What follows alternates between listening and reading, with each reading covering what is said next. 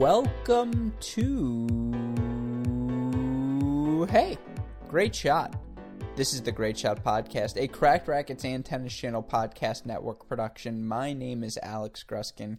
Folks, you'd think after a life in the tennis world, I would have realized that you never want to anger the tennis gods. And of course, I will continue to say that karma does exist within the realm of tennis, right? If your opponent hits a double fault and you celebrate, if you hit a net court winner and you don't apologize, things are going to turn for you on the court. And yesterday, I did the equivalent of that. I was feeling good coming off of a Tuesday victory. I was licking my chops. I was one match away from hitting a seven person parlay parlay on Monday. I got the easy win on Tuesday. And, you know, I got confident heading into Wednesday. Not only did I give you an ace of the day, of course, these ace of the day segments brought to you by our friends at DraftKings, but I gave you a risk of the day as well. And guess what? Neither of them would have worked for you because Donna Vekic, Kristyna Pliskova, both losers in their respective matches to Cocciaretto and Sara Errani, and so that was $50 down the drain. Of course, I said on the risk of the day I would not be personally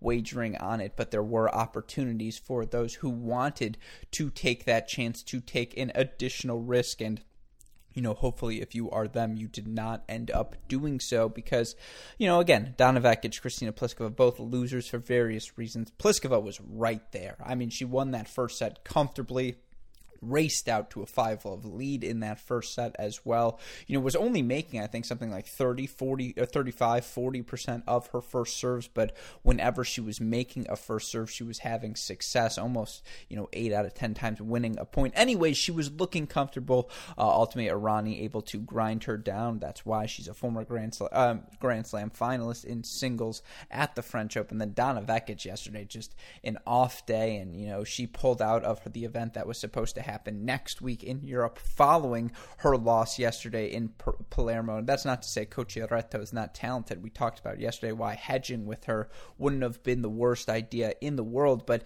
needless to say, day 13 did not go how I planned. And what did I learn from day 13? And we continue to learn lessons along the way here on these GSP Ace of the Day. No more gloating, none whatsoever. If we get a win, we're going to humbly accept the win. We're going to hopefully use it to pay off the deficit we have right now. And we're going to move on to our next day and just focus on that day's action. Again, stay forward thinking. What does Bill Belichick always say? On to whomever it is. For us, it's on to day four here in Palermo. And of course, I will quickly recap, though, the rules I can bet up to $100 a day because, let's be honest, I don't have that big spending money. Uh, but nevertheless, I don't have to spend the entire 100 on any given day. I can also choose to abstain from a day if I don't like the matches that are available to me. And, you know, eventually we're going to get Roth and I'm going to drag his ass onto this podcast. We'll get Kale on here as well. Uh, certainly it will be fun to keep track of everything, although it is not that fun for me to keep track of everything right now because obviously I am in a hole down 140 80 140 $140 89 cents in total right now. Sorry, I'm stuttering over that number because I'm just staggeringly embarrassed uh, that I'm not doing you all the service you deserve with your GSP Ace of the Day segment. Of course, if you know better, and why wouldn't you know better? Because we know our Cracked Racquets fans are the most informed, the best educated tennis fans in the business, and you want to get in on the action yourself, you can by turning to our friends at DraftKings.com. Here's how it works you're going to create your DraftKings Sportsbook account and make a deposit. From there, DraftKings will match your first deposit at 20% up to $500. It's even simpler after that. You're going to make your first bet, and DraftKings will also match that with a risk free first bet up to $500. And folks, I will say this.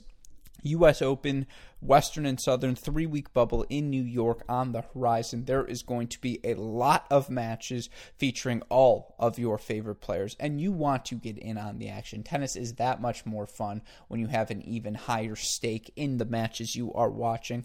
To get in on it all, just go to dkng.co slash great shot to play. That's dkng.co slash great shot. Deposit bonus is in DK dollars, which have no cash value value and must be used on DraftKings. Offer not valid for users physically located in New Hampshire. Eligibility restrictions apply. See DraftKings.com slash sportsbook for more details. Gambling problem? Call 1 800 Gambler in New Jersey, West Virginia, or Pennsylvania, 1 800 9 with it in Indiana, or 1 800 bets off in Iowa.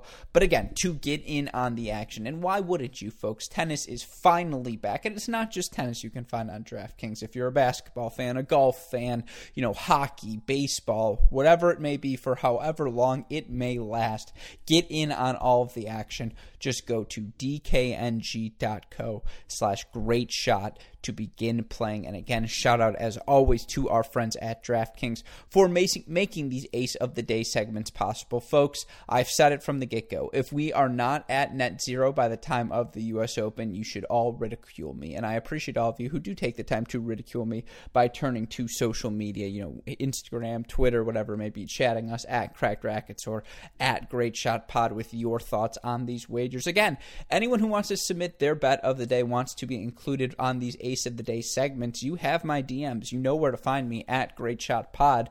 Uh, I am all ears, folks, because clearly we haven't found exactly what's going to work for us just yet, but we are inching closer and closer to that. Uh, because again, I, I, know we lost yesterday. Yesterday was a bad day, but Monday, Tuesday showing uh, that once we get back to sanctioned tour level events, I think we can master this, and I think we can all t- work together uh, to win a little bit of money. You know, grease our pockets and make this whole tennis experience that much more enjoyable for all of us. Now, to make today enjoyable, let's try and pick a winner, please. You know that not only would you enjoy that, trust me, I would enjoy it as well. You think I like turning to Westhoff, Dalton, or Rothman, or any of them, Jamie and here and Gruskin, nice pick again today, and it's like, oh, that didn't work. Oh, there's a shocker. So, anyways, I am going to try and find you all winners. And on yesterday's mini break podcast, which of course the mini break recapping the biggest storylines, results, and controversies from the tennis world, uh, I did about 20, 25 minutes on that general generation of 24, 25 year olds on the WTA tour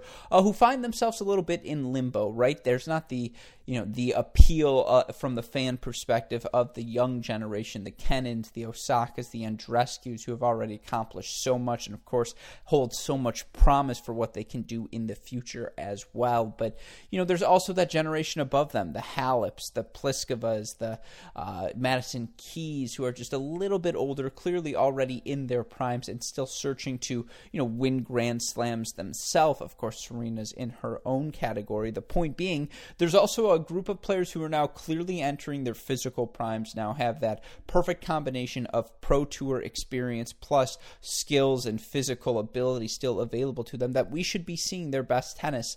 And someone who falls perfectly into that category is Anett Kontaveit, who's the three seed this week in Palermo, won her first round match in straight sets. Did Kontaveit, uh, I believe it was 6 3 6 3 over Patricia Tig. She's going to play Laura Siegemund uh, today, and you look for Anett Kontaveit for the 24 year old, currently ranked again uh, inside, I believe, or, or inside the top 25. I want to say she's at number 22 right now, maybe number 23, number 22 right now, her career high number 14. You talk about Anett Kontaveit, and, you know, I am not new to this thought. I'm not the only one who's going to think it. Uh, it's not an original one, is what I meant to say. Maybe I am new to this thought. I'm new to saying it, certainly. If I have repeat myself, I apologize, although I'm bound to do that. Anyways, the point is, let's refocus here, Alex. Come on, stick to the script.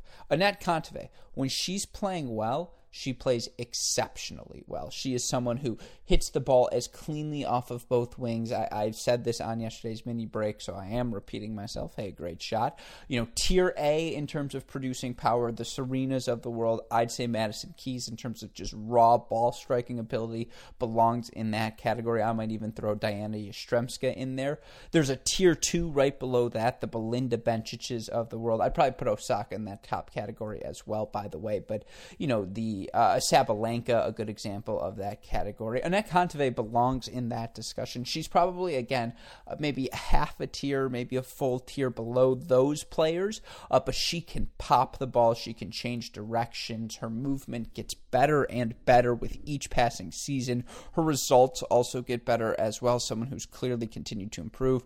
Uh, Laura Siegemund is great as well. This is not meant to disrespect her, by the way, because you look for Laura Siegemund and where she is at at this point in her career. You know, for the 32 year old to still be playing such good tennis, she's it's still inside the top 75. She's at number 65, I believe, right now, or at least was when rankings ended. You know, her career high at number 30. She's been really good on the clay in her career as well. Or, you know, uh, in particular, you talk about what she's done uh, on the ITF circuit. She has 12 titles in her career, uh, 14 additional finals, I believe, all but about uh, three of them, uh, all but four of them, excuse me, have come on clay courts. And so it's obviously a surface she is most comfortable on.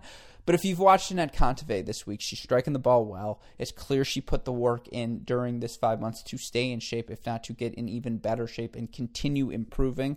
She's also got pretty good odds in this match, minus 195 over Siegemund. She's going to be the start of the parlay. And you'd think by now I'd learn parlays is where I get bitten in the butt, right? It's I can pick one winner. I sometimes can even pick two winners. It's when I try to put them together that I get in trouble. And you know, uh, we've picked some big odds before, right? You figure if someone's at minus 400, you might as well throw them in there because they're probably going to win. It's an additional person, so you get that added benefit of uh, that uh, just having them in there and boosting up the odds a little bit. You know, Donna Vekic was a case of this yesterday, minus 400. I made the case for Cocciaretto, and yet I still said, but I'm probably leaning Vekic. Uh, you know, for today, Diana Yastremska, a heavy favorite in her match over Oceane Dodin. Uh, minus 385 favorite in this one over Dodin. You look at in terms of her career, you know, it's quite clear Yastremska's had far more, you know, it's still very early in her career. So I should say for Dodin, it's quite clear this is not her preferred surface. Her preferred surface, hard courts in her career, 174 of her 261 career wins have come on a hard court. She's 43 and 37 on clay, which isn't bad. And you know, you start to look at her career stats as well. She's won 10 titles in her career, made eight finals on top of that.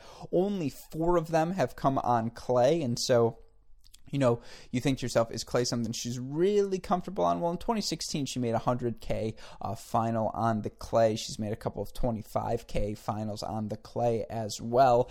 Uh, so, again, it's not a surface she's bad at. She just certainly prefers the hard courts but I just think Diana Yastremska has too much pop in this matchup against Dodin. And you talk for Dodin, you look at what's gone on for her. You know, she had a big injury at the end of 2018 or around July that kept her out for almost a year.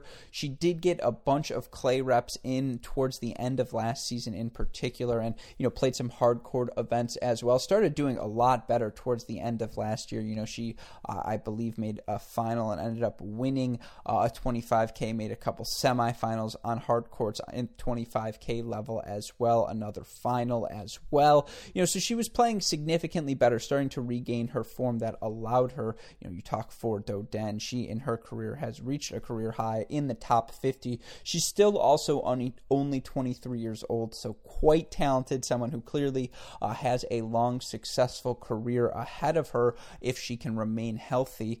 But man, the way Diana Yastremska strikes the ball, you know, you can think about her whatever you want for her off the court antics and, you know, the way she conducts herself, some of the statements she's made, some of the causes she supports. I'm going to leave that to you, each fan to make their own decision. Now, again, if you want to know how I feel, feel free to message me directly. Feel free to send in a question for our Patreon mailbag that we will be doing uh, as a podcast to all of our Patreon subscribers. The point being, uh, this is not a new concept, by the way, to our Cracked Racquets fans again. I'm a big fan of Diana Yastremska's game. I think she's explosive as can be. I think she moves really well on the clay as well. She's clearly very comfortable on the surface.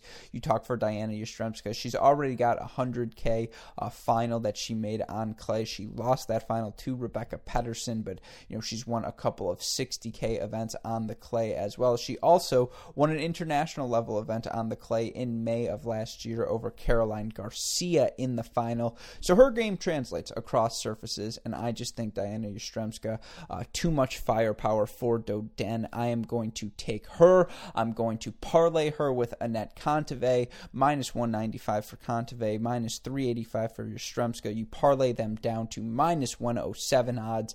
$50 wager earns you 49.86 in return. Again, are we trying to take one big swing of the bat here to make up for yesterday's losses? Maybe a little bit. Uh, but I really am feeling confident in Yastremska's game, and I really also think Kontaveit is playing particularly well, although I am hesitant, man. That match against Siegemund is going to be a battle. You want to get risque. You want to get super parlay. You want the odds to be on the plus side. You throw Petra Martic, who's minus 250 over Liudmila Samsonova, and, you know, again, I've seen too much of Samsonova. I just Petra Martic's game style, it works on clay, but it still baffles me. Someone who moves forward as frequently she, as she does on the dirt and has that level of success. Although, again, maybe it's the fact that her game is so much different than uh, so many of her opponents that allows her to have some success.